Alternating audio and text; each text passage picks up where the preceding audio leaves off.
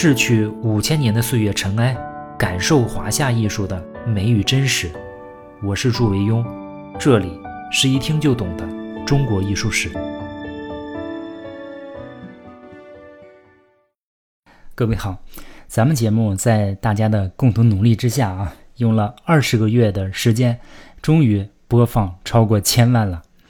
对于人家那些娱乐或者是新闻类的节目啊，播放过千万好像特别容易。但是对于我们这样一个比较小众话题的周播的，每期呢有二十多分钟时长的这样一个节目啊，应该说啊是相当不容易达到的目标。为了感谢各位啊，我们也说好的就是要在公众号里面选一百位听众送一百本书。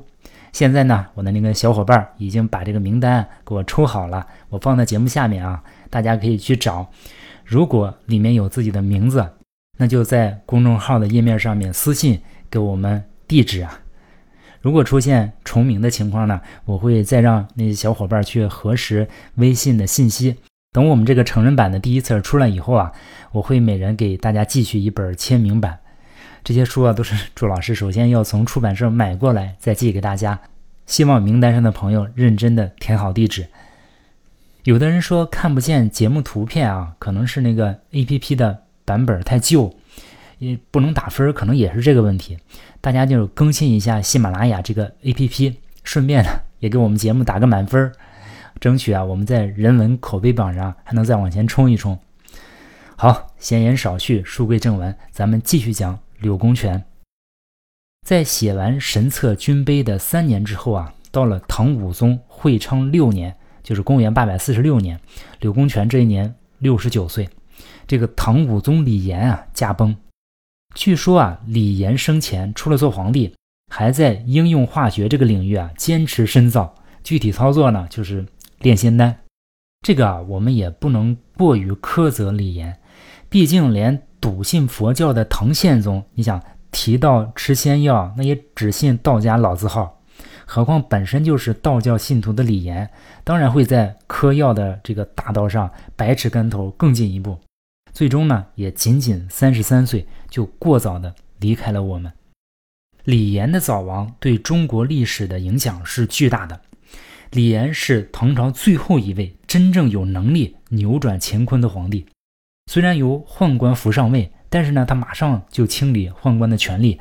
他对内打压日益膨胀的佛教势力，对外呢也灭掉了像回纥等周边的一些威胁，同时遏制地方节度使扩大割据的势头。一个积极向上的国家态势已经形成，但是啊，天不假年，仅仅在位六年就结束了他短暂的一生。自此啊，唐朝正式滑向了无底的深渊。同年呢，唐宣宗那个宣就是宣传的宣啊，不是唐玄宗，唐宣宗李成即位，这是柳公权侍奉的第六位皇帝。幸运的是啊，这个唐宣宗啊，也是一位热爱书法的文艺皇帝。他一登基啊，就连续给柳公权加荣誉之称。这一年呢，柳公权就改任太子宾客、正三品。到了第二年，七十岁的柳公权啊，又升任太子少师、从二品。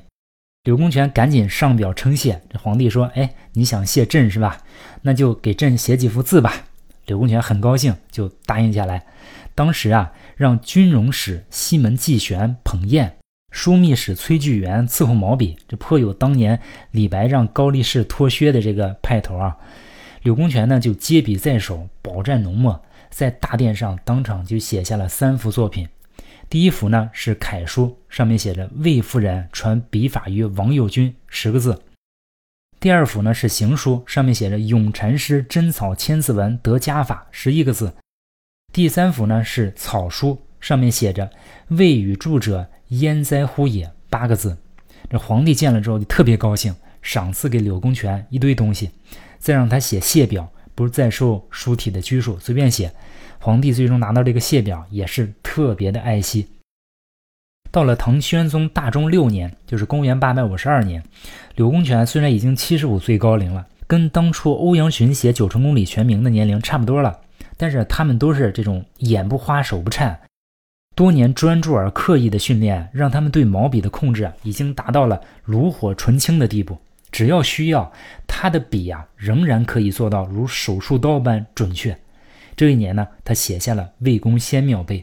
我们通篇看下来，这是一幅很大篇幅的作品。写到最后啊，柳公权丝毫不见气力衰竭的情况，反而更加的灵活自如。有一些细节的处理，比如竖折弯钩啊，像横折这样的笔画，处理方法在前人那里很少看到，乍一看有点怪，但是仔细品味啊，也不落俗套，随手到处也自成面貌。就像米芾说的：“公权如深山道士，修养已成，神清气健，无一点尘俗。”唯一遗憾的呢，就是这通碑啊，历史上已经断为数块，文字风化剥落也比较严重。到了第二年，七十六岁的柳公权又写出了《高原玉碑》。这通碑啊，出现在洛阳。据说啊，这也是柳公权留在洛阳的唯一的一幅墨迹。这通碑啊，历史评价特别高。比如清代康有为就说啊，《高原玉碑》啊，有龙跳虎卧之气。清代的另外一位学者杨守敬也说啊，《高原玉》一碑啊，尤为完美。我们现在看高原玉碑，跟前一年的魏公先庙碑啊，法度很像，当然命运也很像，就是这个两通碑的文字残损都非常厉害，所以啊，降低了他们应该有的价值。在之后的日子里，我们在一些记录中也看到柳公权仍然书写了很多正式的碑文，但是呢，时至今日啊，多数都被历史的尘埃淹没。我们平时说到欧颜柳赵的时候啊，总会补上一句。楷书四大家，特别强调他们的楷书成就，这样有一个结果，就是人们会不自觉地对他们的行书不够重视。对于这个问题啊，欧阳询和柳公权啊受害最为严重。他们的行书啊写的其实也都极其精到，即使比起那些擅长行草书的大师啊，也并不落下风。但是，当我们比如平时啊在四处寻找那些行草书的法帖的时候啊，欧阳询或者是柳公权的作品却常常被我们忽略，就像人的眼睛可以看到几十里外的风景，但是却看不到自己眼前的睫毛，这个道理一样。我们现在找到柳公权的行草书有像《子思阁集协帖》《长瓜帖》《蒙昭帖》和《兰亭诗》等等。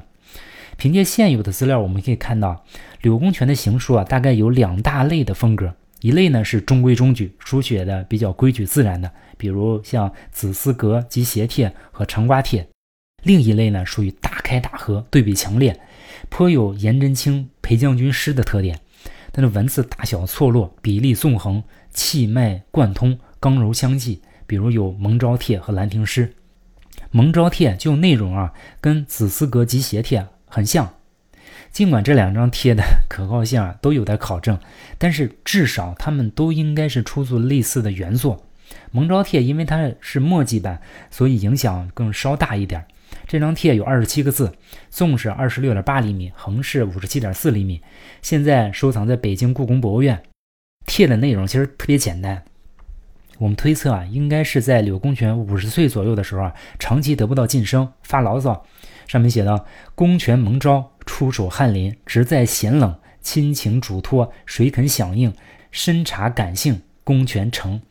这二十七个字啊，字形长短宽窄不一，墨色呢是前浓后淡，笔划也是前粗后细，点划婉转顿挫啊，全篇的气势非常好，很有一些潇洒飞扬的气势。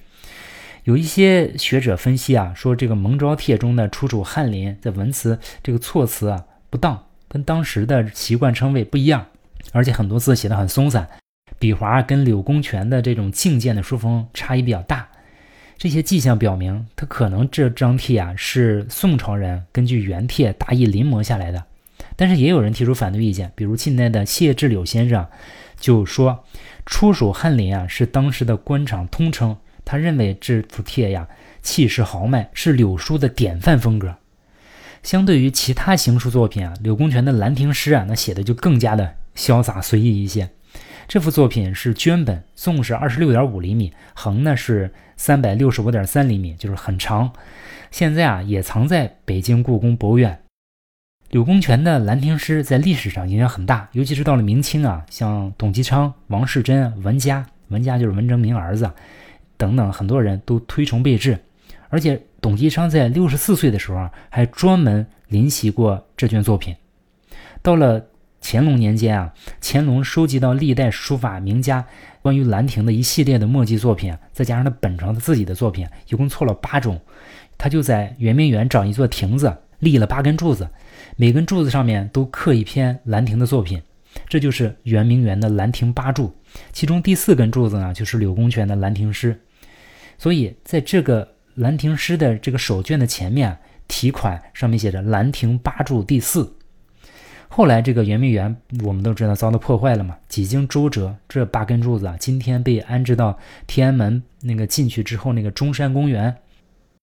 兰亭诗的它的面貌是一幅非常少见的这种作品，有点像颜真卿的《裴将军诗》，全篇它笔力遒劲，顿挫强烈，以行书为主，但是也少量掺杂了楷书和草书。它的点划的粗细、结体的松紧、墨色的浓淡。字体的大小对比都极其强烈。明朝人王世贞啊，在后面提拔说啊，说骤见之啊，恍然若未识；久看愈妙。乍看亦有一二俗笔，而久之则俗者入眼作无矣。就是乍一看也很普通，但是你仔细品味啊，就会发现他这个帖中笔墨控制的恰如其分，刚柔有度，骨肉匀称，方圆兼备，藏漏适中，一气呵成。但是这幅作品啊也没有落款，所以究竟是不是柳公权所书啊？历史上也有争议。但是我们还是老原则啊，只要没有可靠的证据可以证伪，那我们就沿用历史上的主流意见，就是疑罪从无嘛，也符合现代法律精神，是吧？有一些人反对，也指出《兰亭诗》中有一些文词不通，抄录也有误，这并不应该是柳公权这样的大家应该犯的错误。我想这样的观点也值得商榷。事实上。在犯错这条道路上，那柳公权也曾经走得更远。比如在唐宣宗大中十二年，就是公元八百五十八年，柳公权八十一岁。唐宣宗在元旦举行朝会，因为年长位尊嘛，这个柳公权就在群臣之首啊，向宣宗称颂祝贺。在称贺之后呢，群臣为宣宗上尊号。皇帝的这个名字啊，他就比较麻烦。大概有分五种。首先呢，他都有自己的名字。除了名字之外呢，他还有活着的时候啊就有年号。年号除了年号之外，还有尊号，就是找一些好的词啊来形容他。在他活着的时候啊，死了之后呢，还有庙号和谥号。所以这个每一个皇帝啊，其实罗列出来一长串一大堆名字。这次呢，柳公权就跟群臣一起给皇帝啊上尊号。这个尊号叫圣敬文思和武光孝皇帝，但是柳公权可能年纪也大了，是反应也有点迟钝，就当时啊误读作光武和孝皇帝，就是这字啊读反了，在礼仪规范非常严格的朝堂上犯这么一个不大不小的错误，那自然成为一些人弹劾的把柄。此时的柳公权已经位列朝堂大员二十多年。虽然没有多少实权，但是也是风光无限啊！明显有堆出于案、木秀于林的意思，早有人看不惯了。柳公权因此啊被弹劾，所以被罚了一季的俸禄。柳公权也已经留意到身后同僚们异样的眼神。正赶上第二年呢，唐宣宗你看再次吃药驾崩，唐懿宗继位，这是柳公权侍奉的第七位皇帝，也是最后一位。柳公权已经看过了太多的争权夺利，太多的杀伐倾轧，太多的尔虞我诈，太多的阴谋诡谲，他也看腻了。他也知道这个再也不是属于他的时代了。于是呢，他提出退休的申请。不久呢，就以太子太保的职位致仕。相比于书法，柳公权的仕途啊，几乎可以被忽略，以至于千百年之后啊，人们都忘记了。他曾经还是一个公务员，在新旧两堂书里面对柳公权的态度啊是很友善的，对他的优点和品德也是大加赞赏。但是啊，他们都很默契的不提柳公权的政绩。对于一个为官半个多世纪，尤其是后二十年还担任高级官员的柳公权来说啊，这是一个不寻常的现象。唯一合理的解释就是柳公权的政务处理能力非常一般。这也是他六十岁之前长期被人忽略的一个根本原因。柳公权他性格耿直，而且遇事直言不讳，对自己要求也很严格。比如柳公权他通晓音乐，但是他不经常演奏，因为啊，他觉得人如果经常听音乐，就容易骄傲懈怠。朱老师听歌听太多，所以就 有时候就犯懒。为了防止自己生出这些毛病啊，所以他不听音乐，他不常听音乐。你看，我们都能想象，这种对自己要求特别严格的人啊，就不是特别能接受别人的毛病。即使是皇帝说错话，那也是当面就卷回去。偶尔还会用类似于比剑这种方式啊，来教皇上做人。你看这样的行事方式啊，在中国古代的政治环境里是很难行得通的。在一群皮厚腹黑的政治老手中间啊，柳公权永远是一个相对单纯正直的菜鸟。我想柳公权也了解这种情况，所以除了少数时候啊，你比如抱怨几句，说职位闲冷这样的话，多数时间啊，他都安于担任一个与世无争的荣誉闲差。幸好呢，有书法为伴，让他有一个足够施展的广阔空间，也让他据此啊赢得世人的尊重。所以，他看待书法远重于金钱名利。史书上说，柳公权因为替人写了太多的碑版嘛，就获得很多资财。但是呢，他这个人不善于理财，也很少花心思在金钱上面。有一次，柳公权把很多很贵重的金银酒器啊装了一筐，装了之后，你看他给封好。但是过了几天啊，这个发现筐还是封的好好的，但是里面的酒器呢不见了。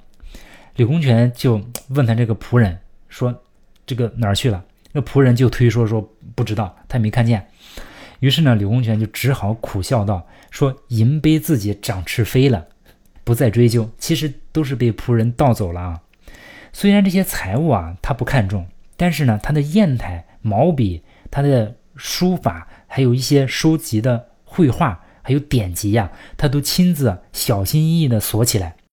柳公权呢，他还。经常评价砚台，他特别喜欢砚台。他认为啊，青州出产的砚台啊，这个质量最好。这个绛州的黑砚就差一些。这归根结底啊，都是他对于书法的痴迷啊，导致于他的对这些文玩这些东西啊都非常有兴趣。所以在离开了朝廷之后啊，年纪已经很大了，但是柳公权的书法事业却丝毫没有停下脚步的意思。在八十多岁以后啊，他仍然在奋笔疾书。我们查了一下他的年表，在八十四岁，柳公权还在为九峰镇国禅院题写了匾额，并在这一年书写了蒋系仙庙碑。八十六岁这一年呢，他又写下了封鳌碑。八十七岁呢，他又写下了魏墨碑。一直到了唐懿宗啊，先通六年，就是公元八百六十五年，八十八岁的柳公权病逝，朝廷追赠太子太师，柳公权就这样结束了他外表平淡、内心动荡的一生。如果要用一句话总结成熟以后柳公权的书法特点，就是啊，柳公权在用一种清瘦刚健的笔法在写颜体。苏轼也曾经说过啊，柳少师书啊，本出于颜，而能自出心意，一字百金，非虚臾也。这也许就是因为柳公权跟颜真卿有太多的相似。他们自身的性格都是这种刚正率真，他们面对的世界呢，也都是这种腐朽堕落。一个沉沦的国家，那不是一两个人能够托起来的。他们艰难的抗争，又无奈的绝望，所有的悲愤和怒气啊，最终都变成笔下的点划，不自觉地流露在书法艺术之中。柳公权的去世啊，代表着一个时代的终结。如果不是后世非常偶然的又出现了一个赵孟俯，我们几乎可以说，他基本上代表了楷书这种书体的终结。我们经常说啊，唐人上法，指的就是唐朝人创造性的奠定了楷书的法度，深入的从严肃、俊俏、华美、庄严、雄浑等多方面挖掘楷书的表现能力。而这种探讨和挖掘啊，随着柳公权的去世啊，就戛然而止。柳公权是唐楷的最后总结，从南朝到北朝，从初唐到中唐，楷书啊几乎在所有方向都尝试过了。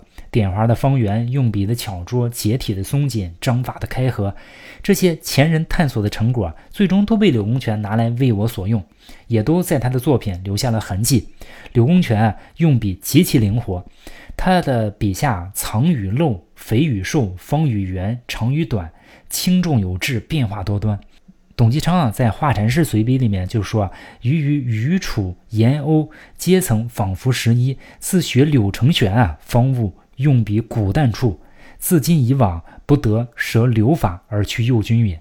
就是说，他写了虞世南、褚遂良、颜真卿、欧阳询等等一路人写下来，一直学到了柳公权这里啊，才悟到了笔法的古淡处。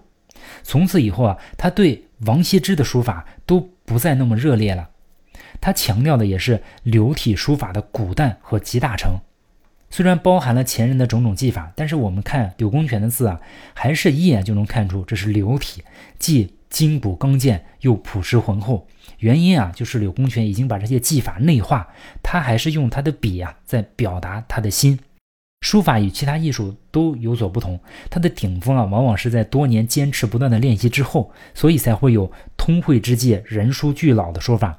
清人刘熙载在《艺概·书概》中就说啊：“笔墨笔性皆以性为本，书者如也，如其学，如其才，如其志，总之曰如其人而已。”就是说，书法这个东西啊，最终是反映一个人的一个精神面貌。终于在六十多岁之后啊，柳公权写出了如他自己一样的玄秘塔碑和神策军碑，从而奠定了他在中国书法史上的地位。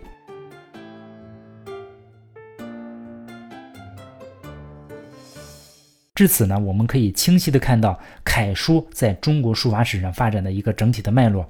我总结了一下，有两大体系，并在这两大体系的基础之上，又衍生出了四大门派。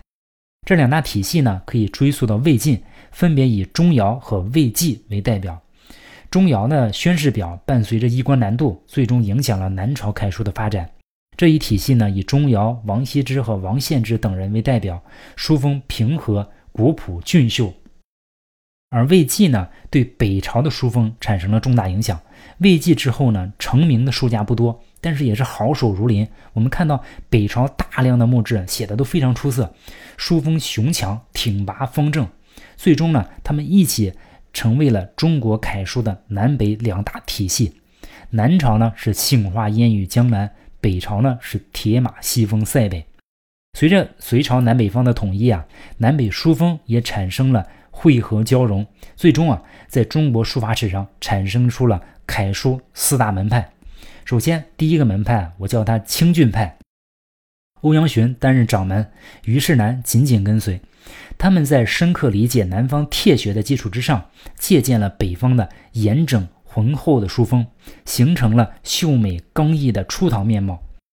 第二个门派呢，我叫他寿应派。褚遂良啊是开山掌门，传到薛稷啊，再传到后世的宋徽宗，他这个笔画变得更加的瘦硬挺拔。最终到了瘦金体，达到了一个极限。第三个门派呢，我们叫它雄浑派，掌门呢毫无疑问就是颜真卿。他把初唐大师取得的成果，再次跟北朝的那种苍茫古拙书风进一步融合，形成了颜体特有的那种雄浑而不失法度的气象。颜体啊，应该说它整体倾向北朝书风更多一些，而柳公权也是这条道路上的追随者，只不过是柳体字啊，又重新导向了初唐虞世南更多一点。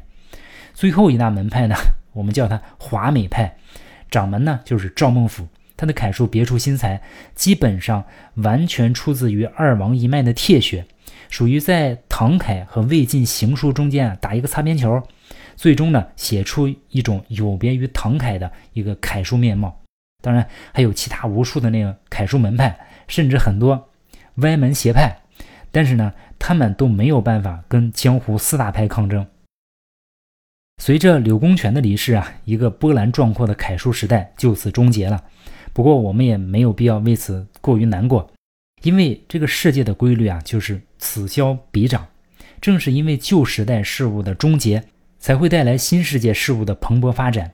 有人说啊，自从恐龙奇怪的消失之后啊，哺乳动物的身体啊骤然变大。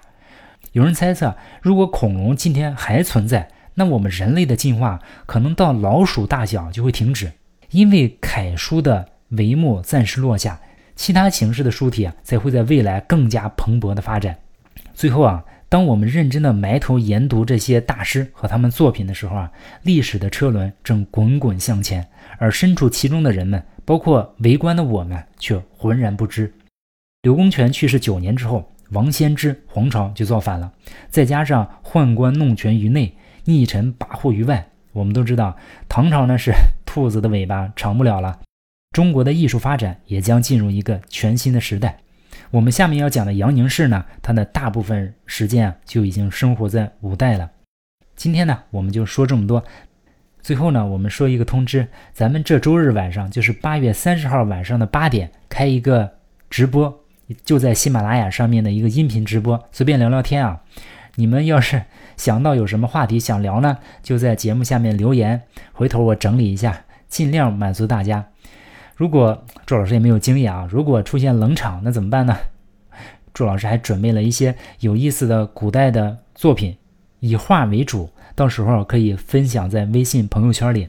如果没有其他的话题啊，我们就聊聊书画作品。我一会儿还是把微信分享在节目下面。如果有人要看图片呢，就可以加一下。咱们听众还真是特别热情啊！祝老师的第一个微信已经加满了，咱们放第二个微信，之前加过的就不用再加了啊。到时候我们两个微信会一起发。